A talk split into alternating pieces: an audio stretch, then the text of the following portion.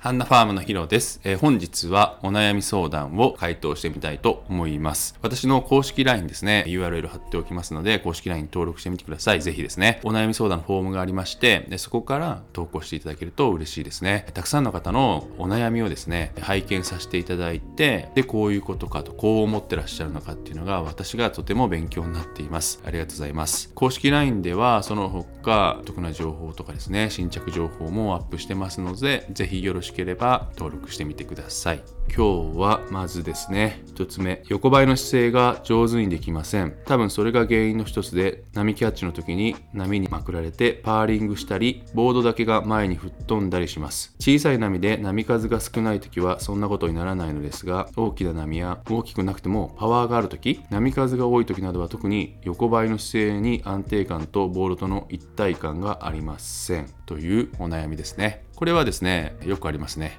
ボードが自分からポーンって離れていっちゃったり、うねりが大きい、不安定な時に安定感がないとか、そういうことかなと思ったんですけども、これはパドリングで自分にスピードがついてれば解決できるかもしれませんね。多分そうだと思います。大きい波っていうのは塊大きいじゃないですか。パワーがある波、水の量も多いから自分に当たる力が大きいですよ、単純に。小波がファンって自分を通り過ぎると、どでかいこの塊が自分も当たるのでは、もちろん自分に当たるインパクトって大きいじゃないですか。極端な話、自分が全く動かずに腹ばいの状態でその大きいうねりを迎えると、誰だってグラグラすると思います。ボードだけ離れちゃう可能性もあると思いますが、理想はですねかなり遠くから波を見つけて早めに自分がパドリングスタートして自分のパドリングにスピードが乗っていれば大きいうねりが自分に当たる時は自分に衝突したっていうイメージじゃなくて自分のパドリングを補ってくれて加速してパドリングが走っていくんですよね。これだとテイクオフできます。自分が動いてるから。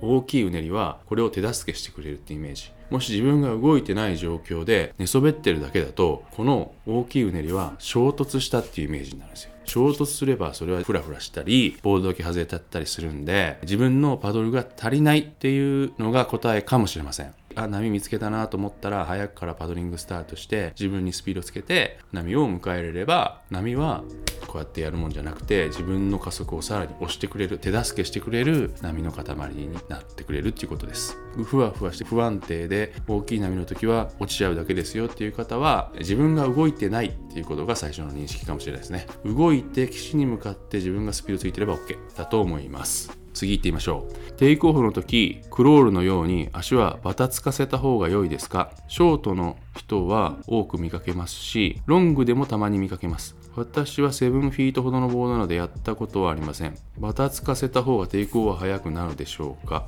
テイクオフのキックは必要かどうかってことですかね。ロングは届かないですよね。多分出ないですよね。ミッドレングスでも結構僕身長高いんですけど7でも結構出ないよね。66ぐらいまでしかダメかなって感じなんでショートボードに限っては私有効だと思うんですけどこの方は7なので多分蹴れないと思います。蹴れないというか蹴ってる感覚があるとすれば波の水面をバチャバチャバチャバチャ蹴ることはできるかもしれないけどそれは速くない進んでないのでキックって水面をバチャバチャ叩くんじゃなくて水の中を蹴ると進むんですね。長いボードは足が下に入らないからやれても水面パタパタ。叩くぐらいだからほとんど意味ないと思います。なのでショートボードの話ですね。ショートボードのキックの仕方はちょっと奥が深いのでこれは技術的な話なので7のボードでキックなしで安定感だけ取って手でいきましょう。本日は2つですね。質問をお答えしてみました。ありがとうございました。また次回よろしくお願いします「